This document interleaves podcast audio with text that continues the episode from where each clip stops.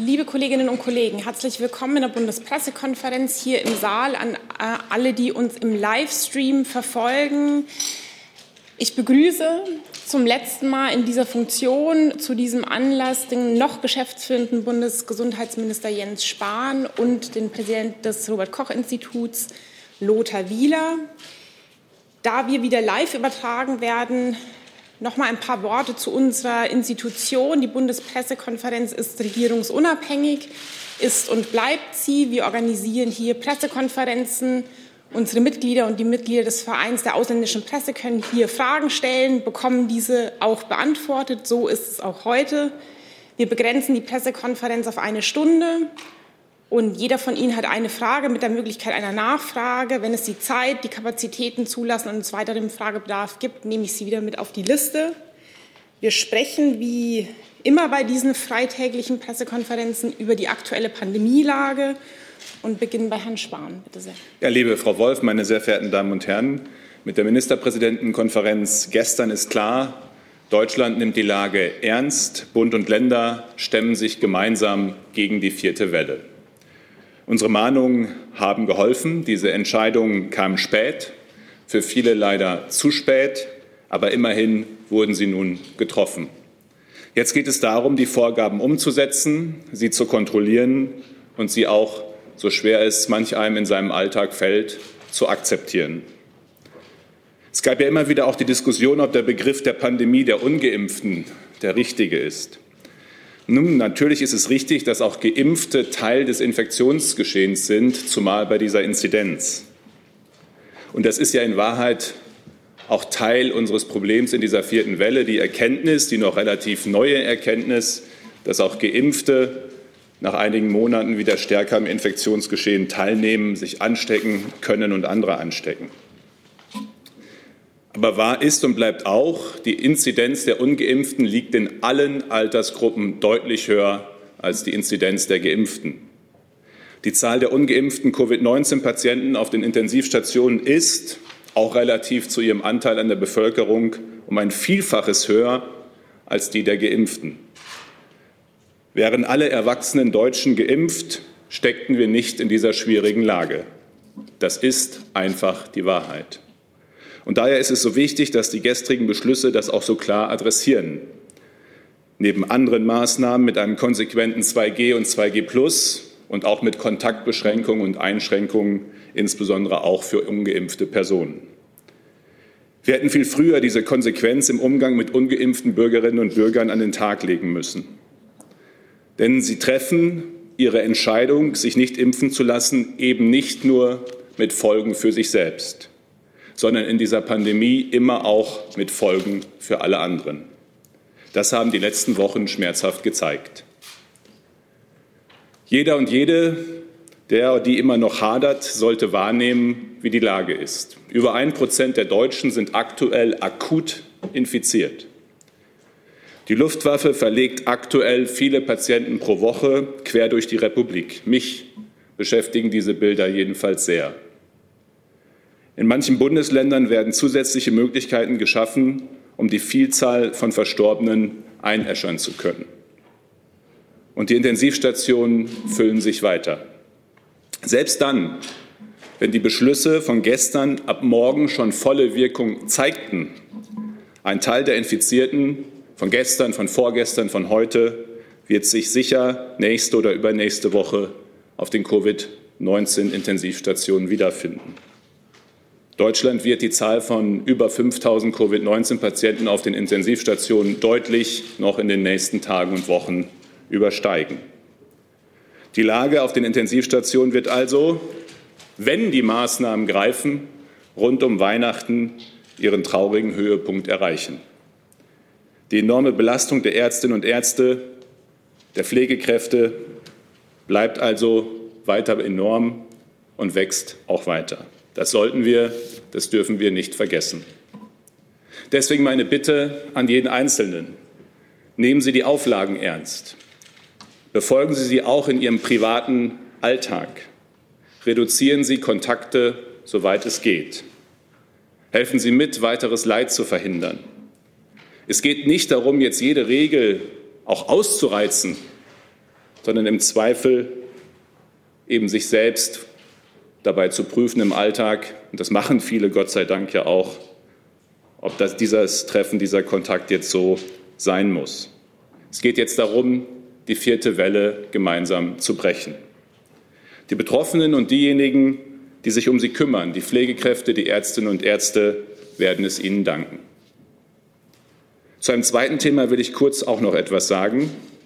Wir erleben gerade in Deutschland, wie die Impfkampagne wieder enorm an Fahrt gewinnt. Allein in den letzten zwei Tagen wurden zwei Prozent der Deutschen geboostert, haben ihre Auffrischimpfung erhalten. Erstmals gab es wieder über eine Million Impfungen an einem Tag. Das war das letzte Mal am 7. Juli der Fall. Über zwei Millionen Impfungen in zwei Tagen. Wir kommen also Schritt für Schritt zurück zu den Rekordimpfzahlen aus dem Frühjahr und dem Frühsommer. Stand heute Morgen gab es 12,2 Millionen Auffrischimpfungen in Deutschland. Und um die Zahl auch noch mal einzuordnen, wir haben 55 Millionen zweifach geimpfte Erwachsene. Nur für diese ist ja der Booster, die Auffrischimpfung, empfohlen. Von diesen 55 Millionen geimpften Erwachsenen haben also über 12 Millionen die Auffrischimpfung bereits erhalten. Von diesen 55 Millionen geimpften Erwachsenen werden etwa 30 Millionen die sechs Monatsfrist, die wir ja als Richtschnur haben für die Auffrischimpfung, erreichen. Diese bis zum Jahreswechsel auch alle zu boostern, ihnen eine Auffrischimpfung zu ermöglichen, ist auch möglich und unser Ziel. Übrigens auch wichtig, jeder dritte über 60-jährige Geimpfte ist bereits auch mit einer Auffrischimpfung zusätzlich geschützt. Booster-Impfstoff jedenfalls ist genug vorhanden. Und ab kommender Woche ist eine ausreichende Zahl an Impfdosen auch für das gestern gesteckte Ziel, 30 Millionen Impfungen zu erreichen, quasi schon ausgeliefert an die impfenden Stellen. Olaf Scholz hat gestern in der Ministerpräsidentenkonferenz deutlich gemacht, dass die 30 Millionen Impfungen gezählt werden sollen ab dem 18.11. der letzten Ministerpräsidentenkonferenz, als es die Beschlüsse zur Auffrischimpfung gab. Seit diesem 18.11. wurden bereits 10 Millionen Menschen geimpft. Wenn jetzt alle Impfdosen genutzt werden, die bis einschließlich Anfang kommender Woche ausgeliefert sind, sind diese 30 Millionen Impfdosen schon an die impfenden Stellen ausgeliefert. Zehn Millionen sind bereits geimpft, zehn Millionen sind schon ausgeliefert, zehn Millionen werden nächste Woche ausgeliefert, sodass jedenfalls von den Lieferungen der Impfdosen her dieses Ziel dann nächste Woche schon erreicht werden kann. Wichtig ist jetzt das Verimpfen. Und es werden ja Woche für Woche bis zum Jahresende auch weitere Impfdosen folgen. All diese Impfdosen, die ausgeliefert werden, auch zu verimpfen, das wäre ein großer Erfolg und es wäre das Ergebnis einer großen Kraftanstrengung. Mein Dank gilt daher allen Ärztinnen und Ärzten, allen Helferinnen und Helfern vor Ort, die mit viel Flexibilität die Strukturen dafür wieder auf- und ausbauen, die Menschen überzeugen und auch Überstunden, viele Überstunden leisten. Mein Dank gilt den Impfstoffherstellern, die unsere Boosterkampagne auch durch zusätzliche Lieferungen, vorgezogene Lieferungen insbesondere möglich machen. Und meinem Dank gilt auch den Kolleginnen und Kollegen im Ministerium, bei der Bundeswehr, den Großhändlern und den Apothekern, die diese Kampagne logistisch generalstabsmäßig organisieren und möglich machen. Durch unsere gemeinsame Kraftanstrengung ist es gelungen, in kürzester Zeit die Impfkampagne wieder zum Leben zu erwecken. So werden wir, auch die Zahl will ich noch nennen, von Mitte November bis Mitte Dezember in diesen vier Wochen nach aktueller Planung 18 Millionen Dosen BioNTech und fast 25 Millionen Boosterdosen Moderna an die impfenden Stellen ausliefern. Mit all diesen Zahlen, die Sie auch auf unserer Homepage finden, will ich eines deutlich machen. Das Erreichen der gesteckten Impfziele scheitert jedenfalls nicht am Impfstoff. Es ist für die Ziele der nächsten vier Wochen genug Booster-Impfstoff vorhanden. Wenn wir all diese Impfdosen auch verimpfen, dann machten wir uns selbst das größte Weihnachtsgeschenk. Denn trotz oder auch eher wegen der neuen Virusvariante bleibt Impfen und Boostern das beste Mittel gegen diese Pandemie. Deswegen machen Sie mit, lassen Sie sich impfen, schützen Sie sich und Ihre Lieben. So können wir diese vierte Welle brechen. Vielen Dank dafür. Hey Leute, politischer Journalismus muss nicht kommerziell oder öffentlich-rechtlich sein. Podcasts müssen nicht durch grässliche Werbung finanziert sein. Jung Naiv ist der beste Beweis dafür. Damit das so bleibt, unterstützt uns einfach finanziell. Danke vorab und jetzt geht's weiter. Herr Wieler, bitte sehr. Morgen, meine Damen und Herren. Die bundesweite Sieben-Tage-Inzidenz ist auf einem sehr hohen Plateau und es liegt immer noch ein weiter Weg vor uns. Die Fallzahlen sind nach wie vor viel zu hoch und wir sollten bei der Interpretation dieses Plateaus auch wirklich vorsichtig sein. In einigen Bundesländern sehen wir vermutlich tatsächlich erste Folgen der verschärften Maßnahmen. In einigen anderen Regionen könnte diese Plateaubildung aber bei den hohen Fallzahlen zurzeit auch darauf zurückzuführen sein, dass äh, ganz einfach die Kapazitäten erschöpft sind. Dass Infektionen nicht mehr so gut erfasst werden können, weil Labore und Gesundheitsämter einfach nicht mehr hinterherkommen mit Testen und der Bearbeitung von Meldungen. Es ist also viel zu früh, um hier eine Trendumkehr auszulesen, geschweige denn auf schärfere Maßnahmen zu verzichten. Im Gegenteil. Im Moment gibt es in Deutschland geschätzt rund 926.000 aktive Fälle. Das heißt, etwas mehr als ein Prozent der gesamten Bevölkerung ist zurzeit infiziert. Und wir gehen von einer Untererfassung von etwa Faktor zwei bis drei aus. Rund 4.800 Covid-Patienten liegen aktuell auf Intensivstationen und die Belastung wird in den nächsten Wochen ja zunehmen durch die weiter nachlaufende hohe Zahl an neuen Patienten, die auf Intensivstationen kommen. Unweigerlich. Wie erwartet steigen leider auch die Todesfälle deutlich an. Dem Robert Koch Institut werden an einzelnen Tagen schon um die 400 Todesfälle nachgemeldet. Und in diese Notlage hinein platzt jetzt noch die neue Variante Omikron. Wir können Omikron noch nicht genau einschätzen, aber klar ist, dass Omikron in Deutschland angekommen ist und nach allem, was wir mit Stand heute wissen, könnte Omikron auch noch ansteckender sein und auch Geimpfte und Genesene leichter infizieren. Das RKI beobachtet Omikron natürlich intensiv, zusammen mit vielen Kollegen im Ausland und im Inland. Und sobald neue Erkenntnisse kommen, werden wir die natürlich auch informieren. Wir sollten uns alle darauf einstellen, dass Omikron in noch kürzerer Zeit zu noch mehr Fällen führen könnte als Delta. Und das in einer Situation, in der das Gesundheitssystem bereits an vielen Stellen überlastet ist. Deshalb müssen alle gestern entschiedenen Maßnahmen auch flächendeckend umgesetzt werden, um Infektionen durch Delta und Omikron zu verhindern und um die Fallzahlen herunterzubringen. Dazu gehört in allererster Linie die Reduktion von Kontakten. Wir haben keine Zeit zu verlieren, keinen einzigen Tag. Nur wenn wir die Fallzahlen herunterbringen, können wir die Kliniken entlasten. In vielen Krankenhäusern ist die medizinische Versorgung jetzt bereits eingeschränkt. Und ich möchte noch einmal klar machen, was das bedeuten kann. Erstens für die Covid-Patienten, die zum Teil schon verlegt werden müssen. Solche Verlegungen sind eine enorme Belastung und können die Heilungschancen beeinträchtigen. Zweitens für alle anderen. Wenn die Kliniken am Limit sind, wirkt sich das zuallererst auf die vermeintlich leichten Eingriffe aus. Ich sage bewusst vermeintlich, denn auch eine Hüft-OP ist in der Regel ja medizinisch indiziert. Und wenn sie nicht stattfinden kann, verlängert das eben auch das Leid der Betroffenen. Etwas später werden die Engpässe dann aber auch bei komplexeren und schwerwiegenderen Eingriffen bemerkbar. Zum Beispiel bei Krebspatienten. Darüber habe ich auch vor ein paar Tagen mit dem Vorstandsvorsitzenden des Deutschen Krebsforschungszentrums, Professor Baumann, gesprochen. Um eine Krebserkrankung heilen zu können, muss sie rechtzeitig erkannt werden.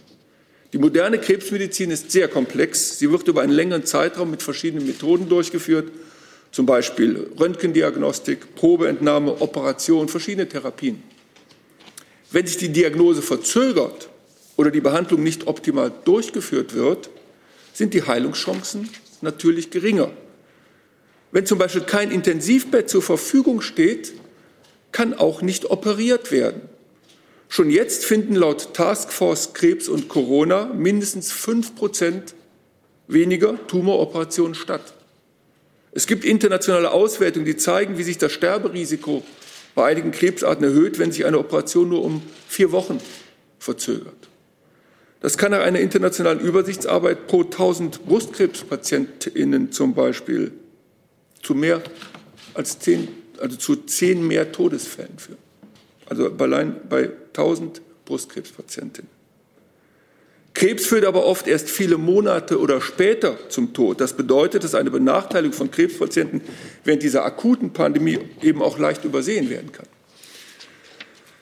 Also jeder und jeder von uns könnte plötzlich betroffen sein. Jeder und jeder von uns kann und muss dazu beitragen, Infektionen zu verhindern, überall, im privaten Bereich, im beruflichen Bereich, ähm, in der Schule, im Altenheim. Deshalb nochmal wirklich der ganz klare Appell. Lassen Sie sich impfen, achten Sie darauf, dass Ihr Impfschutz vollständig ist und lassen Sie sich eine Auffrischungsimpfung geben. Und bitte reduzieren Sie Ihre Kontakte auf ein Minimum. Halten Sie sich im Alltag überall an die AH plus L-Regeln, also Abstand halten, Hygieneregeln, Alltags äh, Entschuldigung, Mas medizinische Masken tragen oder FFP2-Masken tragen, lüften. Auch bei 3G- und 2G-Veranstaltungen. Die Maske bleibt bitte auf. Wir brauchen eine hohe Impfquote und eine niedrige Inzidenz um uns selbst und die Einrichtung des Gesundheitswesens vor Covid-19 zu schützen. Und bitte, wenn Sie bereits krank sind oder wenn es Ihnen nicht gut geht oder wenn Sie etwas entdecken, das Ihnen Sorge bereitet, suchen Sie bitte auch in der Pandemie Ihre Ärztin, Ihren Arzt auf. Nehmen Sie vor allem auch Früherkennungsuntersuchungen wahr. Und ich bin sehr, sehr dankbar dafür, dass sich viele Menschen in unserem Land so verantwortungsbewusst verhalten und damit sich selber und ihre Mitmenschen schützen oder dass sie bis zur Erschöpfung daran arbeiten, diese Situation zu bewältigen. In Kliniken, in Arztpraxen, in Laboren, im öffentlichen Gesundheitsdienst und an diversen anderen Stellen, wie auch im Robert Koch Institut. Vielen Dank, Herr Wieler. Wir kommen zu Ihren Fragen. Ich würde gerne mit den Fragen, die speziell das Thema dieser Pressekonferenz beginnen sollt, äh, betreffen.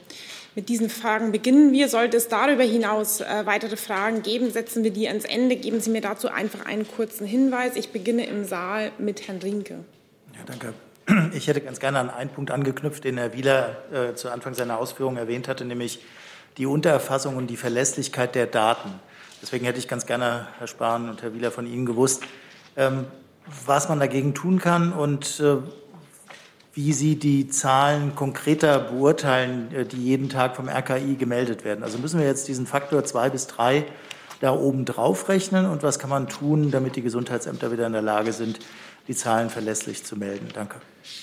Also zuerst einmal, dass es auch eine gewisse ähm, Untererfassung von Infektionen gibt, ist ja seit Beginn der Pandemie so, weil insbesondere natürlich diejenigen, die im Zweifel gar nicht merken, dass sie infiziert äh, sind, sich möglicherweise dann auch nicht testen lassen, nicht äh, entdeckt äh, werden. Was es im Moment schwieriger macht, sind zwei Facetten, zwei Gesichtspunkte. Das eine ist die Situation in den Laboren, wenn es um die PCR-Testung geht. Die jedenfalls sind zum einen sehr stark am Limit, übrigens nicht, weil die Testkits oder Ausrüstung nicht da wäre, sondern weil auch dort natürlich das begrenzende Momentum Personal äh, und Personalverfügbarkeit äh, ist. Wir haben jetzt wieder so viele PCR-Tests in jeder Woche äh, wie auch sonst in den Höchstphasen der Pandemie mit gleichzeitig einem sehr, sehr hohen Positivanteil.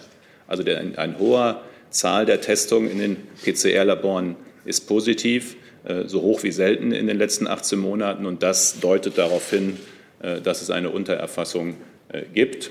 Und zum Zweiten ist die Situation in den Gesundheitsämtern eine äh, an vielen Stellen, insbesondere in den Landkreisen, in den Städten mit sehr hohem Infektionsgeschehen, äh, wo die Meldungen dann nicht immer taggleich auch äh, in, die, in, den Systemen erfasst werden, erfasst werden können, weil möglicherweise anderes gerade noch dringlicher ist. Und das sehen wir ja an den Nachmeldungen, die wir haben, äh, äh, auch beim Robert Koch Institut, dass das dann in dem Moment, wo möglicherweise dann die Inzidenz sinkt, wo ein Stück Entlastung eintritt, diese Nachmeldungen dann auch erfolgen und im Nachhinein die Zahlen äh, ja dann noch äh, erhöhen. Was kann man am besten dagegen tun? Die Infektionszahlen senken.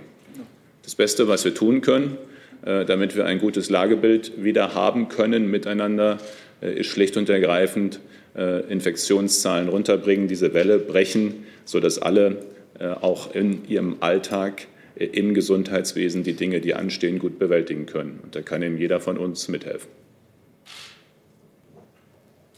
Nachfrage dazu, ja. Kurz nachfragen. Ähm, eine andere Möglichkeit wäre, das leuchtet natürlich ein mit den sinkenden Infektionszahlen, eine andere Möglichkeit, die Gesundheitsämter wieder stärker mit Personal auszustatten. Auch das hatten wir ja in der zweiten Welle. Ist das eine Maßnahme, die dringend angegangen werden müsste oder sehen Sie da gar keine Lösungsmöglichkeit?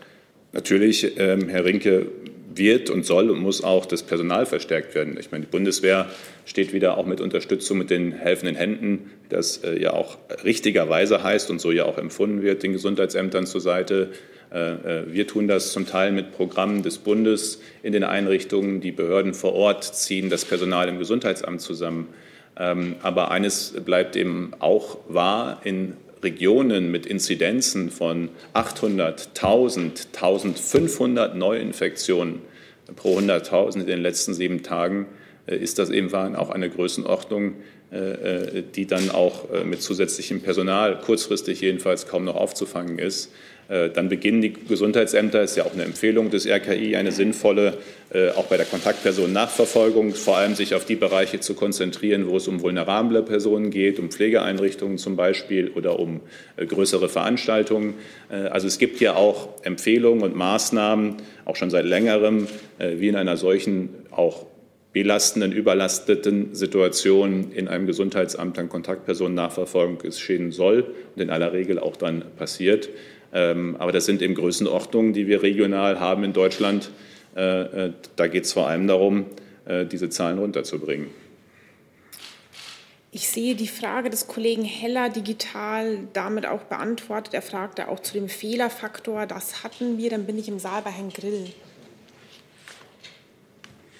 Herr Minister Spahn, in der ersten und zweiten äh, Corona-Welle waren ja vor allen Dingen die Pflegeheime äh, besonders hart betroffen ähm, vor dem Hintergrund des nachlassenden Impfschutzes jetzt, wie gut sehen Sie die Pflegeheime jetzt in der vierten Welle geschützt?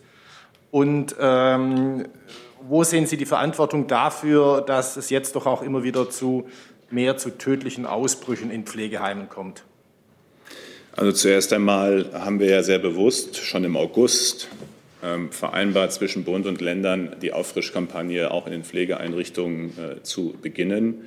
Äh, viele Länder, leider nicht alle, aber viele haben auch unmittelbar im August begonnen, mit mobilen Teams äh, dann äh, wieder in die Einrichtungen auch zu gehen, das Impfangebot zu machen. Stand heute, aus dem, was uns die Länder zurückmelden, ist in nahezu allen Pflegeeinrichtungen dieses Angebot auch gemacht worden und viele der dort lebenden Bewohnerinnen und Bewohner haben es auch angenommen, um sich zusätzlich zu schützen. Das ist schon mal ein erster sehr, sehr wichtiger Punkt. Und das Zweite, ist äh, das regelmäßige Testen auch von geimpften, genesenem Personal und Besucherinnen und Besuchern, äh, um den Eintrag in die Einrichtung eben, soweit es geht, äh, zu reduzieren und zu minimieren, auch als zusätzlichen Schutzwall sozusagen. Das ist ja neben den Landesverordnungen, die es gegeben hat, mittlerweile auch bundesgesetzlich geregelt und das kann ich nur begrüßen. Wollen Sie dazu ergänzen, Herr Wieler? Nö. Okay. Ähm, Eine Nachfrage ja. noch. Mhm. Und zwar ähm, gehört es Ihrer Ansicht nach auch zur Aufgabe des Pflegebeauftragten, sich ein Bild über die Lage in den Pflegeheimen zu machen und zum Beispiel über den Stand des Boosters?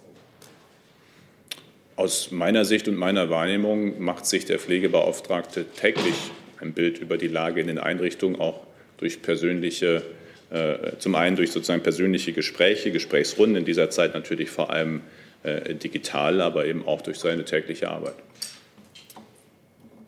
Dann nehme ich eine digitale Frage dazu des Kollegen Reuter aus dem ARD Hauptstadtstudio zur allgemeinen Impfpflicht, beziehungsweise nehme ich gleich zwei zusammen. Die erste, halten Sie eine allgemeine Impfpflicht auch für Menschen unter 18 Jahren für sinnvoll? Und wenn ja, ab welchem Alter? Und der Kollege Jordans von AP fragt, wie soll die geplante Impfpflicht effektiv durchgesetzt werden? Ähm, geht das ohne ein zentrales Register aller Personen in Deutschland mit, mit Vermerk zum Impfstatus? Nun, Sie kennen meine grundsätzlich sehr skeptische Haltung, was eine allgemeine Impfpflicht äh, angeht. Ich habe in dieser Frage auch mein Wort gegeben. Das wird auch mein Abstimmungsverhalten bestimmen. Ähm, und insofern ist die Frage äh, der Durchsetzung, der Umsetzung dann auch vor allem an diejenigen äh, zu richten, die den entsprechenden Gesetzentwurf erarbeiten und äh, einbringen. Ähm, ich meine, dass diese Frage der allgemeinen Impfpflicht, ich bin ja bei 2G, Lockdown für Ungeimpfte, Kontaktbeschränkungen, die Frage, wie wir diesen Unterschied, den geimpft und nicht geimpft sein macht, auch tatsächlich durch Regeln zum Ausdruck bringen, sehr, sehr klar. Ich bin auch in der Aus- und Ansprache sehr, sehr klar. Es dürfte wenige bundespolitisch Aktive geben, die sich so vielen Diskussionsrunden gestellt haben, äh, auch mit Menschen, die sich nicht impfen lassen wollen, um sie zu überzeugen, aber auch um sie zu verstehen. Äh, insofern äh, bin ich in dem Ziel sehr, sehr klar. Ähm, aber die Frage, wie das um und durchgesetzt wird und für wen, das ist tatsächlich eine Frage, die ich bitte an diejenigen zu richten, die den Gesetzentwurf erarbeiten. Die Frage der Impfpflicht unter, unter 18? Auch das ist am Ende an diejenigen zu richten, äh, die äh, entsprechend an einem Gesetzentwurf äh, arbeiten. Meine Wahrnehmung ist, dass eine verpflichtende Impfung für unter 18-Jährige die Debatte eher mit zusätzlichen Emotionen, Aspekten naturgemäß noch versieht. Herr Wiele, Sie waren auch angesprochen bei der Impfpflicht unter 18. Wollen Sie ergänzen? Oder? Ja, also das Thema Impfpflicht äh, muss, muss sehr, sehr sorgsam kommuniziert und überlegt werden. Und da gibt es ganz viele Fragen. Ähm, und, und da werden sich viele, mit Sicherheit auch viele wissenschaftliche Kollegen äh, darüber unterhalten. Äh, welches Alter, äh, wie wird eine Impfpflicht vollzogen, ähm, wie gehen wir damit um, dass Impfungen eben keinen hundertprozentigen Schutz bringen, sondern äh, eventuell nochmal nachgeboostert werden müssen. Das sind eine Reihe von Fragen die allen klar sein müssen. Ähm, die muss man vorher in, in, einem guten Maße kommunizieren. Die Limitationen äh, ähm, der Impfpflicht muss man im Kopf haben. Also ich denke, dass, da braucht es wirklich eine, eine, sehr intensive Debatte, um die Pros und Cons herauszuarbeiten. Und äh, solange diese Debatte nicht wirklich von den Menschen geführt ist, äh, die dann auch nachher über eine Impf- oder, oder also zumindest mit den Menschen, die nachher über die Impfpflicht entscheiden, da, da muss noch einiges geschehen. Äh, ich denke, das ist, ein, das ist wirklich nicht so trivial. Aber ich, ich habe einfach nur äh, die Bitte an diejenigen, äh, äh, die, die sich dann damit befassen, dass sie wirklich alle diese Pros und Cons, äh, die Abwägungen, die moralischen, die ethischen, die gesundheitlichen eben treffen. Und ich glaube, da, da, da muss das Land noch sehr viel diskutieren. Da, das ist ja nichts Neues. Also es gibt ja schon ab und an in anderen Ländern Impfpflichten. Das ist ja nun kein, kein neues Phänomen. Darüber gab es schon vor vielen äh, Jahrzehnten äh, Diskussionen. Da ist viel gelernt, aber wie gesagt, aus meiner Sicht muss man das alles abwägen und ich wünsche mir, dass dort eine, eine, ähm, eine fundierte Diskussion stattfindet und dann auch eben eine wirklich informierte Entscheidung äh, im, im Parlament. Denn wenn ich das richtig verstanden habe, soll das ja eine Gewissensfrage sein, was ich auch sowieso, ich meine, ich, ich wundere mich sowieso immer über die Fraktionszwänge äh, bei, bei, Abstimmungen, aber auf jeden Fall ist bei Impfpflicht eine Gewissensfrage ist wichtig, da müssen sich die Parlamentarier gut informieren und auseinandersetzen und dann kommt dort das richtige Ergebnis raus. Denn eins ist klar, und das will ich nochmal sagen, ähm, also ohne dass alle Menschen einen Immunschutz haben, werden wir eben äh, es sehr, sehr äh, schwer haben, diese Pandemie zu einem Stillstand zu bringen auf Dauer. Herr Jessen. Herr Spahn, ähm, es sind für die Zeit bis Jahresende zusätzliche Impfdosen geordert worden. Wenn ich das richtig verstanden habe, geht das aber zum Teil durch Vorgriff auf Kontingente mindestens des ersten Quartals im nächsten Jahr. Ähm, wie ist sichergestellt oder wie kann sichergestellt werden, dass nicht dann eine Lücke in der Versorgung eintritt? Zuerst einmal, ähm, Herr Jessen, ist es so, dass tatsächlich Lieferungen vorgezogen werden, nicht zusätzlich bestellt wurde, Lieferungen vorgezogen aus Quartal 3 2022. Das ist übrigens was, was wir dieses Jahr auch schon sehr häufig gemacht haben. Wir haben unserer Impfkampagne im Frühjahr und im Sommer viel Tempo geben können, weil wir viele Bestellungen aus äh, Quartal 4 etwa des Herstellers BioNTech vorgezogen haben in die Quartale 2 und 3 in Absprache mit der, für die ganze EU ja, nicht nur für Deutschland, für die ganze Europäische Union, in Absprache mit dem Hersteller war das äh, möglich und das war sehr hilfreich, weil wir dadurch eben unser Versprechen, jedem bis zum Ende des Sommers die Möglichkeit zu geben, sich zu schützen durch eine Impfung tatsächlich am Anfang des Sommers schon erreicht haben. Also dass wir Lieferungen vorziehen, insbesondere eben in Zeiten, wo wir sie auch dringend brauchen, ähm, aus Gesamtbestellmengen, die wir haben. Das ist regelmäßiges äh, Tun. Äh, dass wir innerhalb der Europäischen Union zwischen den Ländern die Lieferungen auch ausgleichen, je nachdem, wer gerade Bedarf hat, ist übrigens auch weil ich das heute medial gelegentlich sah, normales Tun. Wir haben nicht selten in den letzten Monaten auf Lieferungen zugunsten von anderen eine Zeit lang verzichtet, als die sie dringend brauchten und wir nicht. So machen das andere dann zugunsten von uns in dieser Zeit. Insofern ist das sozusagen innerhalb der Europäischen Union ein normales Vorgehen, um die großen Mengen, die wir ja gemeinsam gesichert haben, für 2022 und 2023 über zwei Milliarden Dosen für die Europäische Union auch in den Zeitpunkten zu verfügbar zu haben, in denen wir sie brauchen. Die Mengen, Liefermengen für Quartal 1 beeinträchtigt das nicht. Nachfrage. Sie haben äh, vorhin in Bezug auf die Beschlüsse der Ministerpräsidenten- und Kanzlerinnenkonferenz von gestern gesagt, die müssten nun energisch durchgesetzt werden. Wo sehen Sie Ihren persönlichen Anteil daran, dass diese, sagen wir, relativ tiefgreifenden Beschlüsse doch erst so spät erfolgt sind? Man hätte, Sie haben das auch angedeutet, manches früher nicht nur tun können, sondern tun müssen.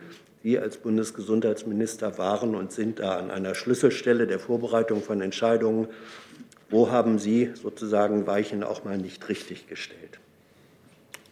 Nun, was die Beschlüsse angeht, jetzt zu Kontakteinschränkungen und Beschränkungen, wie sie zwischen Bund und Ländern auf der Ministerpräsidentenkonferenz getroffen wurden, haben wir äh, ja hier gemeinsam in den letzten Wochen mehrfach darauf hingewiesen, dass wir sie für dringlich halten. Ich habe vor, vor, vorletzte Woche gesagt, es ist fünf nach zwölf. In der Woche darauf habe ich gesagt, es ist zehn nach zwölf. In der Woche darauf habe ich gesagt, es ist halb eins mindestens. Und es ist dringlich, dass Beschlüsse zur Kontaktbeschränkung getroffen werden. Beschlüsse zur Kontaktbeschränkung konkret in der Umsetzung kann ich als Bundesminister für Gesundheit nicht treffen, sondern nach der geltenden Rechtslage können das nur die Länder und die Behörden vor Ort. Und es ist gut, dass wir uns darauf gestern vereinbart haben. Dann nehme ich noch mal eine digitale Frage dazu, weil sie inhaltlich gut passt. Der, Kollegin We der Kollege Wegner von dpa fragt Sie, Herr Wieler, bis wann könnten die gestern beschlossenen Maßnahmen auf eine substanzielle Verminderung des Infektionsgeschehens, ähm, wann könnten sie dazu führen, vorausgesetzt, sie werden auch konsequent umgesetzt? Ja, also zunächst mal möchte ich auch noch mal sagen, ähm, die werden eben nur dann zu etwas führen, wenn sie konsequent umgesetzt werden. Ich meine, das muss man einfach mal klar sagen, in den letzten Monaten sind eben nicht alle Beschlüsse konsequent umgesetzt worden. Das muss man einfach sagen. Und wenn jemand dann zum Beispiel die Wirksamkeit von Maßnahmen bewertet, aber gar nicht die Maßnahme implementiert wurde, ist das natürlich schwierig. Also die Maßnahmen sind erstmal wichtig und extrem äh, richtig und wichtig. Ähm, wir werden in etwa zwei Wochen etwas sehen. Das wissen wir inzwischen aber auch, glaube ich. Wir sehen etwa in zwei Wochen, ähm, dass man dann der Anteil der kranken Menschen nicht mehr steigt. Der Anteil derjenigen, die im, ins Krankenhaus eingeliefert werden, das sehen wir etwa nach zehn bis zwölf, zehn Tagen, zwei Wochen. Wir sehen das bei den Todesfällen innerhalb von zwei, drei bis vier Wochen etwa. Ähm, so lange dauert das. Also das. Aber das ist ja, da hat sich ja auch nicht viel dran geändert in den letzten zwei Jahren. Das heißt also, man sieht ja jetzt schon, es gibt zumindest Hinweise in den Ländern, wo jetzt starke Maßnahmen gemacht wurden, in Bayern oder Sachsen, da sieht man ja auch schon gewisse äh, Effekte, zumindest ähm, gehen wir davon aus, dass so ist. Also das wird halt eine Zeit noch dauern und ich kann nur Folgendes sagen, und das ist, dann höre ich auch auf, äh, äh, weil nicht, dass ich mich aufrege, ähm, wenn dann die Zahlen wieder runtergehen und wenn dann die Maßnahmen wieder gelockert werden, dann werden sie wieder steigen. Ja? Schau an. Nur das schon mal vorweg gesagt. Äh, da muss man auch keine großen Zukunftsprognosen machen. Also das muss man da, wir müssen dafür sorgen, dass diese Inzidenzen sinken auf Dauer, weil wir sonst einfach viele Menschen nicht schützen können. Wir können bei hohen Inzidenzen nicht jeden, jeden schützen. Hohe Inzidenzen sind für den Impfschutz schlecht, hohe Inzidenzen sind für die Gesundheit von Menschen schlecht. Äh, die, die Chance, dass man Menschen schützt bei hohen Inzidenzen, ist deutlich geringer als bei geringen Inzidenzen. Weil wir gerade über Pflegeheime sprachen, es gibt teilweise ähm, Pflegeheime, dort sind die äh, Bewohner oder die, die, die Angehörigen oder die Mitarbeiter zu fast 100 Prozent geimpft. Es gibt aber leider auch immer noch Pflegeheime, da äh, weiß ich, dass zum Beispiel die Angestellten nur die, etwa die Hälfte geimpft ist. Ähm, die kann man dann überhaupt nicht mehr schützen. Also das heißt, diese Maßnahmen müssen nicht nur wirklich implementiert werden, sie müssen auch dann eine längere Zeit halten damit wir wirklich dauerhaft runtergehen, weil ja der Winter erst angefangen hat. Jetzt bin ich bei der Kollegin in der Mitte, rechts von Ihnen aus links. Ich habe leider Ihren Namen nicht parat. Ja. Ähm, Angelika Slavik von der Süddeutschen Zeitung. Ähm, wenn Sie zurückschauen auf die letzten zwei Jahre, da haben Sie, Sie haben ja öfter schon gesagt, es gab äh, Fehler und Sachen, die besser gelaufen sind, äh, Sachen, die schlechter gelaufen sind. Äh, wenn Sie jetzt eine einzige Sache ändern könnten, eine Sache, die Sie korrigieren würden, äh, damit wir in einer besseren Lage wären, was wäre das? Wissen Sie, eine Erfahrung einfach auch ist, dass das eben nicht alles auf eine Sache oder eine Entscheidung oder eine Maßnahme zurückzuführen ist, sondern kann immer wieder nur dafür werben, diese Pandemie auch als das zu nehmen, was es ist, eine ziemlich komplexe Herausforderung, wo es nicht die eine Maßnahme, die eine Entscheidung, ähm, das eine Tun gibt, äh, das den entscheidenden Unterschied macht, wo wir aber eben sehen, und das ist eben die, also ich, ich höre häufig, man müsste doch auf drei oder sechs oder neun Monate eine Strategie haben oder länger. Es ist Teil der Strategie, immer wieder sich an die dynamische Lage anzupassen. Das ist sozusagen ein entscheidender Teil der Strategie. Nicht einfach zu sagen, das ist für die nächsten sechs Monate fix und da passiert nichts, sondern sich an die Lage, aber dann auch schnell anzupassen. Äh, und das ist ja das, was wir gerade äh, äh, nochmal erörtert haben. Äh, wir sind eben zu häufig jedenfalls in der Anpassung an die Lage äh, nicht äh, schnell genug. Wenn wir dann uns einig sind zwischen Bund und Ländern, an die Lage uns anzupassen, dann geschieht das ja auch zügig, wenn die Entscheidung getroffen ist und kraftvoll. Ähm, was wenn Sie nach einem konkreten Punkt fragen, der aus meiner Sicht wahrscheinlich einen entscheidenden Unterschied hätte auch mitmachen können, aber nie für sich allein, sondern es ist immer eine Gesamtbetrachtung, äh, ist das das, was ich eingangs meinte mit, wir hätten mit größerer Konsequenz diesen Unterschied zwischen geimpft und ungeimpft schon früher machen müssen im Rückblick. Ähm, es kam eben vor allem die Situation äh, äh, ja dazu, dass wir gesehen haben, dass mit etwa 12 Millionen ungeimpften Erwachsenen wir nochmal in eine solch schwierige Lage kommen können. Ähm, und als wir 2G diskutiert haben, bereits im August, auch ich diskutiert habe, dafür geworben habe, ähm, da, ja, wir hätten damals aus meiner Sicht klarer diesen Unterschied schon machen müssen zwischen Geimpften und Nicht-Geimpften. War es aber auch, das ist nicht nur eine politische Frage, sondern eine Frage von gesellschaftlicher Akzeptanz dann von solchen Entscheidungen. Und mein Eindruck ist, die war im August auch noch anders, als sie heute ist, sollte aber nicht von Entscheidungen abhalten. Äh, Nachfrage an beide, wenn ich darf. Ähm, sie sitzen ja heute hier wahrscheinlich zum letzten Mal zusammen. Äh, äh, Sie sind normalerweise beide sehr sparsam mit einem Einblick in Ihre Gefühlswelt, aber vielleicht können Sie sagen, werden Sie einander denn vermissen? Ob wir einander vermissen werden. Ähm, also ich werde, wenn ich darf, abschließend noch was, noch was sagen. Aber ich kann grundsätzlich sagen, dass natürlich die Zusammenarbeit mit Herrn Professor Wieler, mit dem Robert-Koch-Institut, äh, aber auch mit, äh, mit allen Kolleginnen und Kollegen im Ministerium und bei uns im Geschäftsbereich vermissen werde, weil ich das einfach auch gerne mache, was ich mache ähm, ähm, als Bundesminister für Gesundheit. Vor der Pandemie äh, mit vielen Entscheidungen und Unterschieden, die wir haben machen können im Alltag für viele Menschen, für Patientinnen und Patienten, für die, die im Gesundheitswesen arbeiten und auch in dieser Pandemie durch Entscheidungen äh, einen Unterschied machen zu können, mitgeholfen zu haben, dieses Land durch die Pandemie zu führen.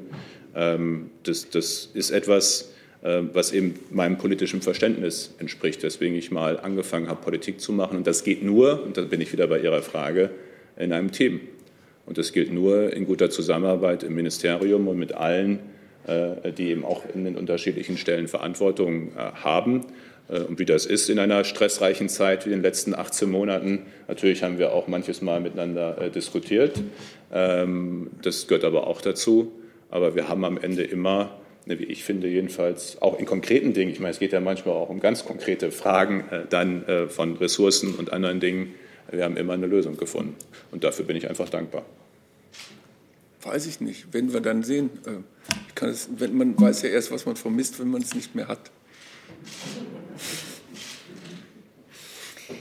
Ähm, eine Frage digital von der Kollegin Saviki von watson.de. Herr Spahn, wieso sind Fußballspiele weiterhin mit 15.000 Zuschauern erlaubt? Das ist ja Teil der Bund-Länder-Beschlüsse von gestern, die im Stadion singen, grölen und sich auf dem Weg dorthin in, S in volle S-Bahn quetschen. Wie kann diese Entscheidung anderen, also gegenüber anderen Branchen erklärt und gerechtfertigt werden?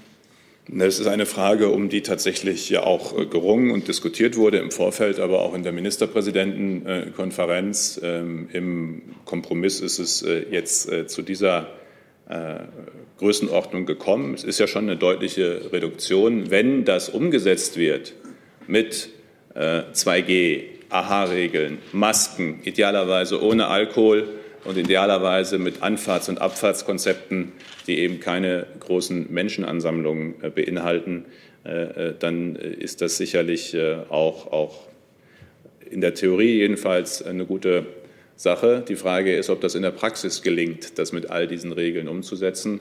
Wir alle kennen die Bilder aus Stadien, wo das ähm, nicht immer wirklich den Eindruck macht, dass das überall gelingt.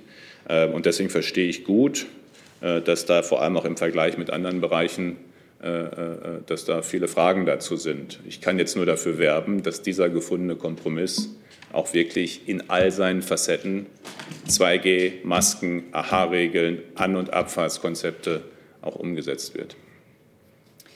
Dann bin ich im Saal bei Frau Spiekermann. Ich sehe das Mikro nicht so genau. Ich habe es. Ja, gut. Auch eine Frage vielleicht an Sie beide. Ähm, ist vielleicht etwas gewagt, aber wie schätzen Sie den weiteren Können Sie Verlauf? direkter und ein bisschen lauter ins Mikro ja, ich, sprechen? äh, wie schätzen Sie denn den weiteren Verlauf der Pandemie ein? Ich meine, das ist wahrscheinlich schwierig, aber wir sind jetzt in der vierten Welle. Womit rechnen Sie? Oder rechnen Sie auch damit, dass jetzt regelmäßig geboostert äh, werden muss? Also wie, wie schätzen Sie das ein perspektivisch? Und die zweite Frage ist... Ähm, wir hatten gesagt, eine Frage und eine Nachfrage. Ich habe es versucht. Hat leider nicht geklappt, tut mir leid. Also ähm, das ist wirklich nicht leicht zu beantworten, die Frage, weil dieser Verlauf der Welle hängt ja jetzt davon ab, was jetzt getan wird. Also äh, das eine ist, was in unserem Land konkret getan wird. Ich sagte es, wenn, wenn die Maßnahmen, die gestern beschlossen werden, wenn die wirklich umfänglich implementiert werden, dann wird die vierte Welle schneller vorbeigehen und weniger äh, auch Todesopfer haben, als wenn sie nicht vernünftig implementiert wird. Das heißt also, Reduktion von Kontakten, um Infektionen zu vermeiden und gleichzeitig viel Impfen, um schwere Krankheitsverläufe und Todesfälle zu vermeiden. Das hängt also ganz davon ab, wie das umgesetzt wird. Und ähm, je mehr Menschen nach dieser vierten Welle eine Immunität haben werden, desto geringer wird eine fünfte Welle, eine mögliche fünfte Welle. Aber ich, da ich nicht weiß, ich weiß weder, was die äh, Ministerpräsidenten vielleicht in zwei Wochen entscheiden. Noch weiß ich, wie alle Menschen sich verhalten werden. Also ich bin eigentlich optimistisch, dass, äh, oder sagen wir so, ich weiß ja, dass der große Mehrheit der, der Leute, die in unserem Land leben, verstanden haben, dass das jetzt eine echte Notsituation ist, eine Krisensituation, dass man jetzt zusammenstehen muss und dass man das gemeinsam lösen muss. Insofern bin ich optimistisch, dass die vierte Welle kleiner wird, aber ich kann es Ihnen nicht, nicht sagen. Ja? kann Ihnen noch nicht mal sagen, wie viele Menschen geimpft werden, werden, sein werden. Wir haben genügend Impfstoff da, aber wie viele Menschen dann diesen Impfstoff nehmen werden, weiß ich ja auch nicht. Und wir können gern modulieren oder, oder äh, prognostizieren, aber wir wissen es nicht. Ich hoffe, dass die Impfraten weiter steigen. Ich bin sehr optimistisch, dass sie das tun, weil sie seit wirklich Tagen endlich wieder steigen. Und ähm, ja, wenn wir alle zusammen äh, da durchgehen, dann wird die vierte Welle deutlich angenehmer verlaufen, als wenn wir das nicht tun. Also zuerst einmal zum, zur vierten Welle wünsche ich uns, wünsche ich dem Land einfach, dass mit dem, was gestern beschlossen worden ist, mit dem, was äh, im Alltag viele Bürgerinnen und Bürger leben, es gelingt, diese Welle zu brechen, die Zahlen nach unten zu bringen, vor allem eben diejenigen, die jeden Tag enormes leisten und leisten müssen, äh, in den Krankenhäusern auch deutlich zu entlasten, Leid zu vermeiden. Die Frage, wie es dann nach einer vierten Welle weitergeht, hängt natürlich von vielen Facetten ab. Ist nur eins Jahr irgendwie für uns kollektiv als Gesellschaft, übrigens nicht nur in Deutschland, sondern wenn ich auf die Welt schaue, habe ich den Eindruck, es ist jetzt nicht nur Deutschland, das gerade mit dieser Lage äh, kämpft. Also nicht nur mit der Welle, sondern auch mit viel Wut, Frust, weil man irgendwie dachte, man hätte das Schlimmste hinter sich und dann kam es doch ganz anders. Ähm, und das ist vielleicht einmal mehr einfach auch eine Lehre für das, was noch kommen kann, dass wir uns freuen, wenn es gelingt, sie zu brechen, dass wir uns freuen, wenn es gelingt, mehr Menschen zur Impfung zu überzeugen, ähm, dass wir aber eben weiterhin auch äh, aufpassen, äh, was Varianten angeht, was die Frage angeht, was auch in einer möglichen fünften Welle passieren kann. Ähm, Ich vermag das nicht vorherzusagen. Dafür ist einfach in diesen letzten 18 Monaten zu oft zu viel äh, Unvorhergesehenes äh, oder, oder etwas, was eine Möglichkeit war. Ich meine, wenn einige immer sagen, haben wir doch immer gewusst, es war eine Möglichkeit, dass es sich so entwickelt. Es gab aber auch die Möglichkeit, dass es sich anders entwickelt. Das war ja immer eine Frage, wie geht es weiter, so rum oder so rum. Ähm, und das vermag ich abschließend nicht vorherzusagen fürs nächste Jahr. Ich wünsche jedenfalls uns und diesem Land, dass wir jetzt erstmal mit dem, was entschieden ist und dem, was wir tun, diese Welle brechen. Nachfragen? Kurzer Zusatz. Ähm, ähm, welche Rolle werden denn, ähm, also auch was die Zukunft betrifft, Medikamente spielen. Also die USA und Großbritannien setzen da ja sehr auf Medikamente, um zum Beispiel auch Kliniken zu entlasten, also um fortzubauen. Wie ist die Situation da in Deutschland? Ich wiederhole die Frage kurz, weil das sonst in der Übertragung sehr schwer zu hören ist. Die Frage war nach Medikamenten und deren Bedeutung im weiteren Verlauf. Also Covid-19, Medikamente, Therapeutika spielen äh, eine große Rolle, sollen und müssen sie auch spielen. Deswegen äh, haben wir ja auch äh, mehrere Programme der Forschungsförderung des Bundes auch für die Entwicklung entsprechender Medikamente von vielversprechenden Ansätzen. Und wir haben und sind auch gerade aktuell noch dabei, bis zur letzten Sekunde aktiv, ähm, sozusagen ähm, ähm, auch mit Herstellern entsprechende Verträge zu verhandeln, die aussichtsreiche Medikamente haben. Dabei ist eins wichtig, weil, wissen Sie jetzt, das Spannende ist ja die ganze äh, die ganze Spannbreite habe ich ja heute auch wieder in der öffentlichen Aufbereitung gesehen, wo die einen sagen, warum haben die eigentlich im November 2020 für viel Geld monoklonale Antikörper bestellt? Heute, wie konnten die für so viel Geld bestellen? Ein Teil der Berichterstattung und ein Teil an anderer Stelle der Berichterstattung war, ähm, warum greifen die nicht viel großzügiger zu bei Therapeutika, die vielversprechend sind? Da muss man doch einfach erstmal bestellen und dann gucken. So, das ist ja so die ganze Spannbreite sozusagen der Debatte.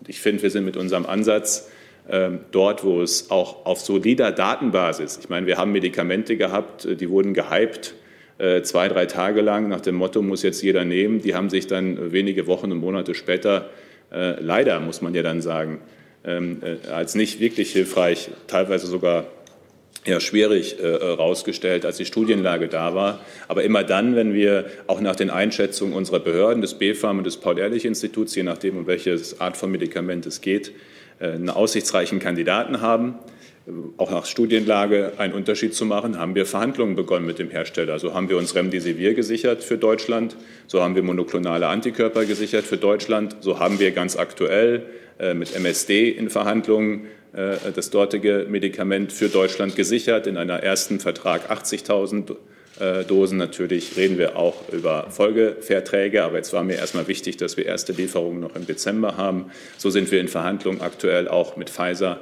und mit anderen äh, über, über deren Medikamente und haben dann immer auch auf Basis von nationalen Sonderzulassungen, wenn ich das mal untechnisch so nennen darf, ist ja dann möglich gemacht, sie auch einzusetzen. Wenn ich eins hinzufügen darf, ähm, das sind am Ende natürlich auch, auch Dinge, ähm, die dann es erfordern, äh, auch das ganze Gewicht der Bundesrepublik Deutschland einzubringen. Also so ein Medikament wie das von MSD und Pfizer, da ist mindestens mal äh, äh, zig Länder gerade natürlich, die das auch bestellen und ordern wollen.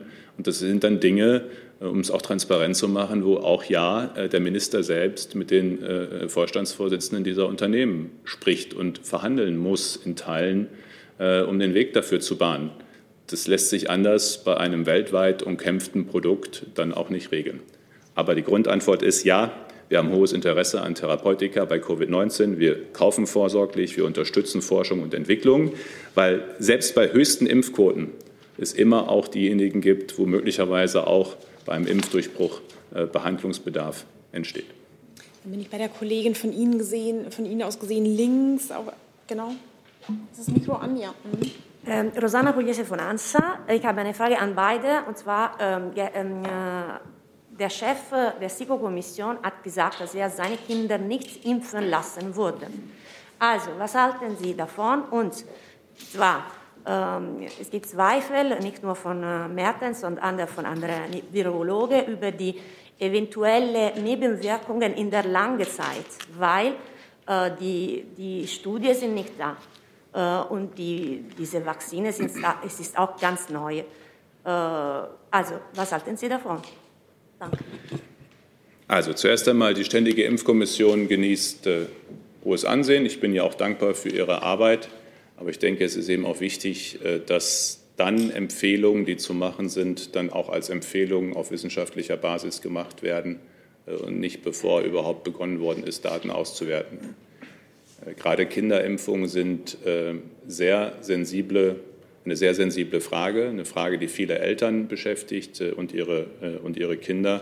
Deswegen kann ich einfach nur dazu auffordern, dass alle, die mit den Entscheidungen der öffentlichen Debatte aus berufenem Munde sozusagen betroffen sind, dass wir das eben auch mit dieser entsprechenden Zurückhaltung und Grundhaltung machen, dass das für diejenigen, äh, die die Informationen dann bekommen, die diese Aussagen sehen, äh, dann eben schon auch eine ist, die äh, zu Recht und nachvollziehbar eben auch mit einem Abwägen und mit Emotionen verbunden ist. Ich kann nur eins sagen, und ich finde, der Professor Sander hat da auch die richtigen Entscheidungen, äh, richtigen Worte gefunden, der Impfentscheidung hat er ja sinngemäß gesagt, muss gut abgewogen sein.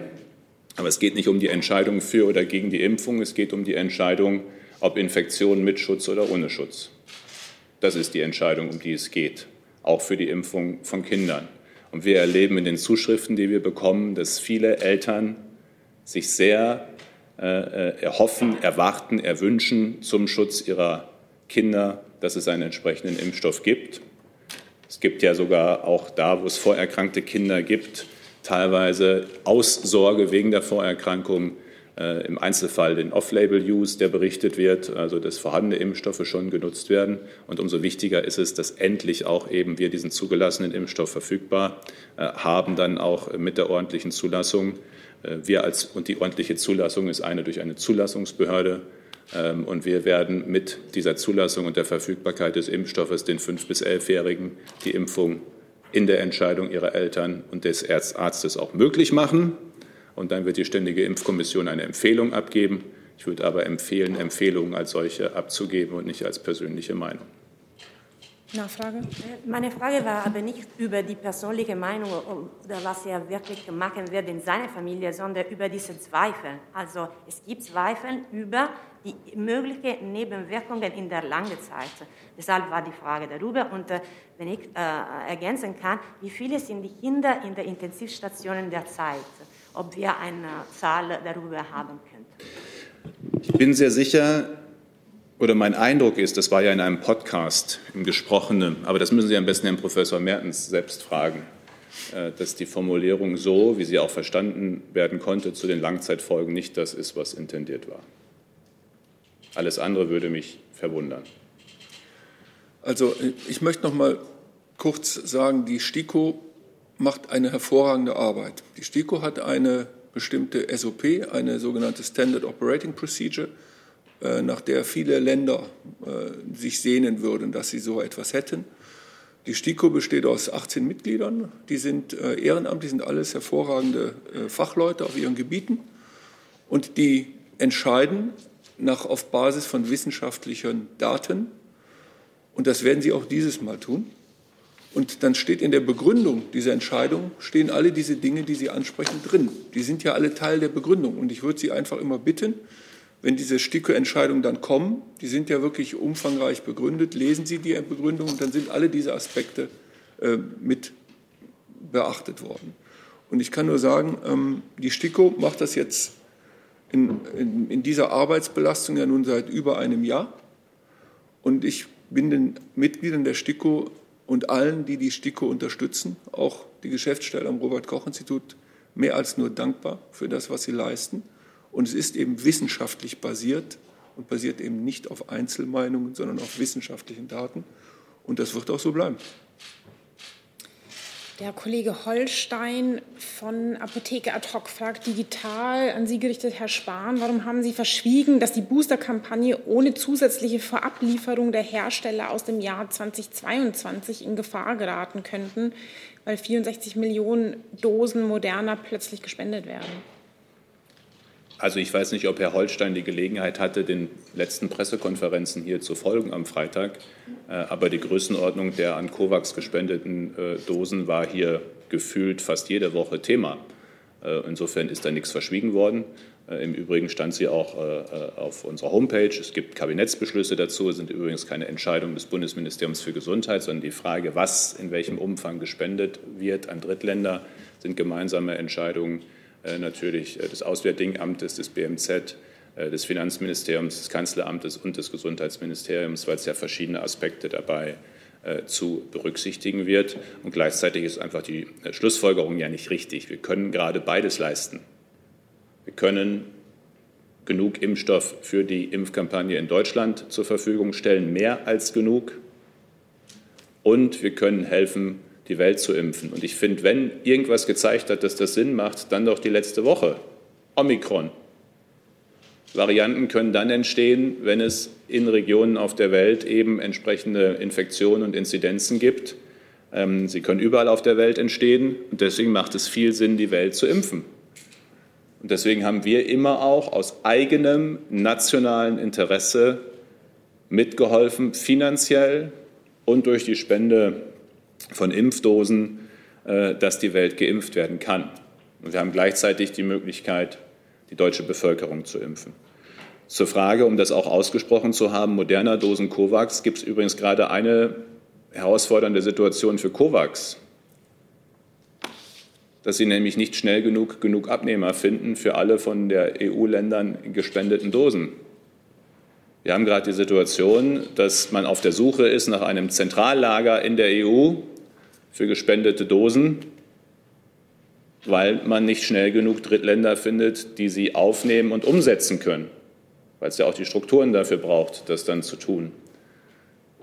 So, und damit dann diese Dosen zu einem sinnvollen Einsatz kommen, finde ich, macht es dann auch Sinn, dass die EU-Mitgliedstaaten, die ja alle gerade Boosterkampagnen haben, oder eben über nochmal verstärkte Impfkampagnen bis hin zu Impfpflichten teilweise diskutieren, äh, dann auch schauen, ähm, ob man auch da Dosen mit zum Einsatz bringen kann. Das reduziert nicht die Gesamtmenge der gespendeten Dosen, aber auch da ist das ein ständiges im Ausgleich bringen zwischen dem, was überhaupt abfließt und abgerufen wird, äh, und dem, was dann auch entsprechend zur Verfügung gestellt wird.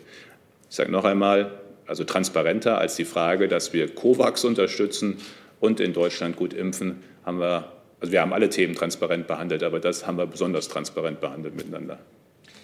So, wir machen jetzt zwei letzte Fragen im Saal. Der Kollege von Ihnen aus gesehen rechts hinten, dann Herr Sentivani. Weiter? Mhm. Daniel Heid, RTL NTV.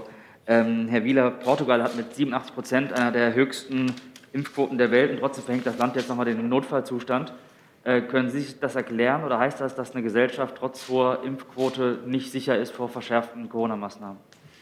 Also zunächst einmal ähm, muss man immer im Kopf haben, dass es eben auch natürlich in Portugal ein Immune Waning gibt. Also diese Beobachtung, die wir machen, dass der Impfschutz nach einer gewissen Zeit nachlässt, das ist äh, ein Aspekt, den wir immer im Kopf haben müssen und den wir natürlich immer besser kennenlernen. Das heißt also, dann geht es darum, dass man den Impfschutz entsprechend auffrischt.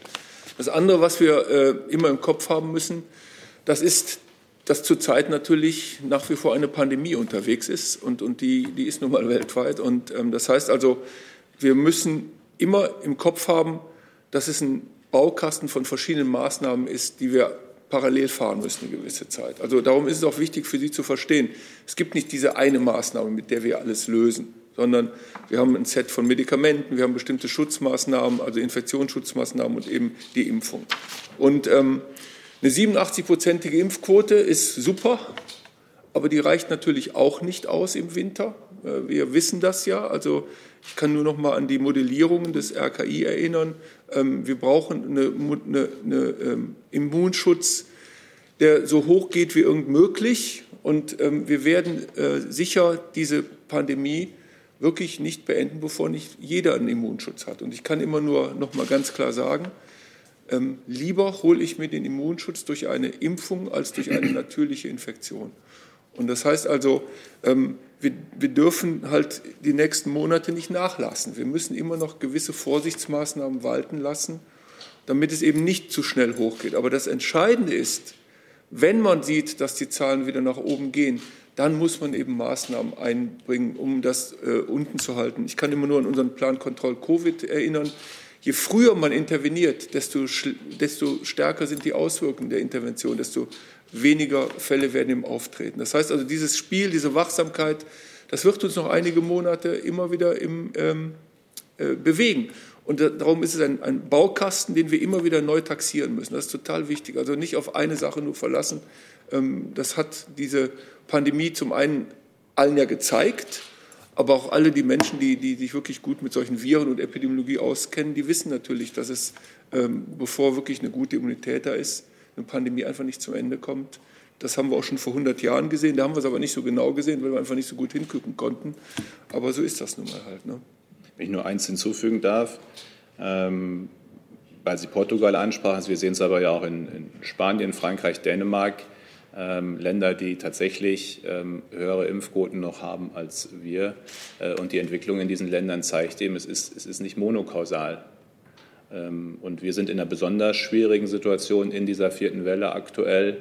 Ähm, aber wir sind äh, tatsächlich, wenn Sie die Gesamtschau nehmen, ähm, insgesamt in der Europäischen Union in dieser vierten Welle. Wir scheinen auch, so wie ich das wahrnehme, der erste Kontinent zu sein, den diese Welle so in dieser Wucht trifft. Ob wir der einzige bleiben, werden wir ja auch in den nächsten äh, Monaten dann sehen. Ich wünsche es der Welt, dass, dass es möglichst in anderen Regionen nicht so kommt.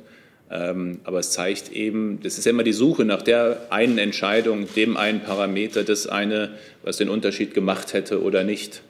Und gerade der Blick in andere Länder zeigt eben, das eine alleine hätte den Unterschied auch nicht gemacht, aber es hätte schon einen wichtigen Unterschied gemacht. Die letzte Frage, Herr Santivani.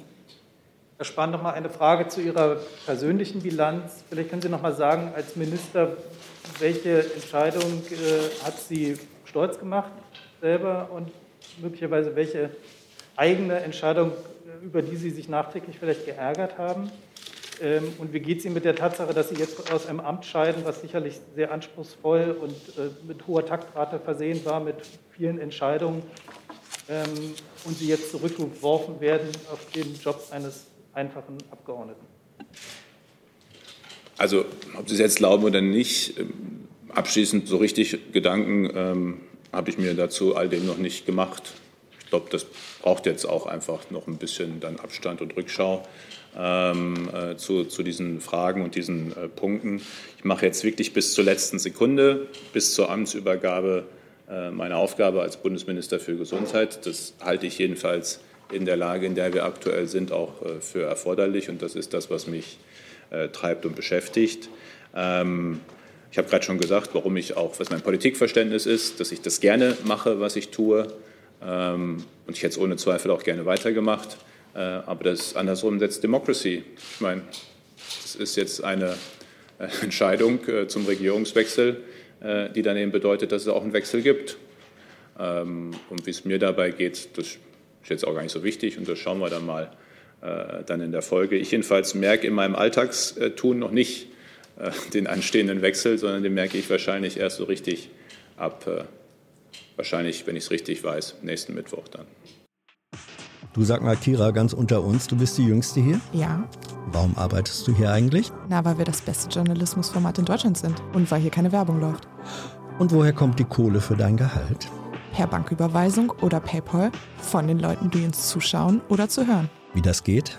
Seht ihr in der Podcast-Beschreibung. Damit sind wir zumindest am Ende der Fragerunde angekommen. Und nachdem das die letzte Pressekonferenz in dieser Konstellation mit dem noch geschäftsführenden Bundesminister der Gesundheit war, gebe ich Ihnen nochmal das Wort, Herr Spahn. Ja, liebe Frau Wolf, meine Damen und Herren, da dies tatsächlich meine letzte Bundespressekonferenz äh, als Bundesminister für Gesundheit ist, möchte ich noch einfach ein paar allgemeine Anmerkungen machen. Wir haben uns hier seit Pandemiebeginn etwa 50 Mal in dieser Bundespressekonferenz äh, getroffen.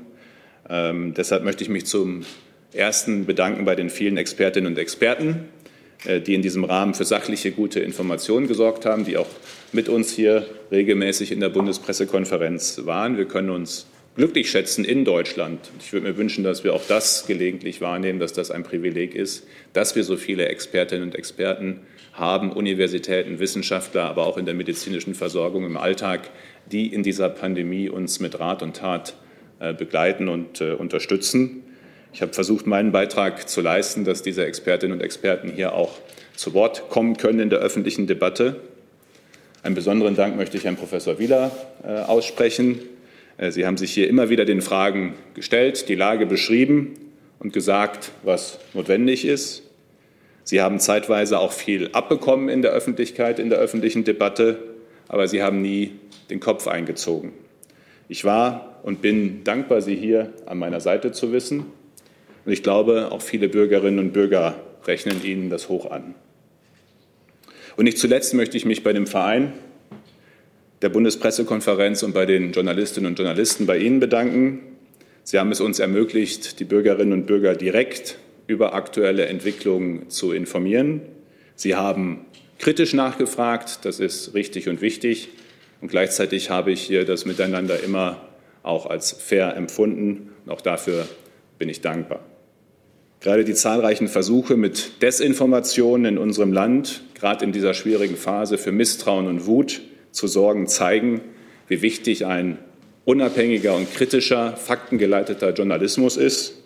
Sie haben diese Verantwortung wahrgenommen. Ich bitte Sie, nehmen Sie sie weiter wahr, aber vor allem bleiben Sie gesund.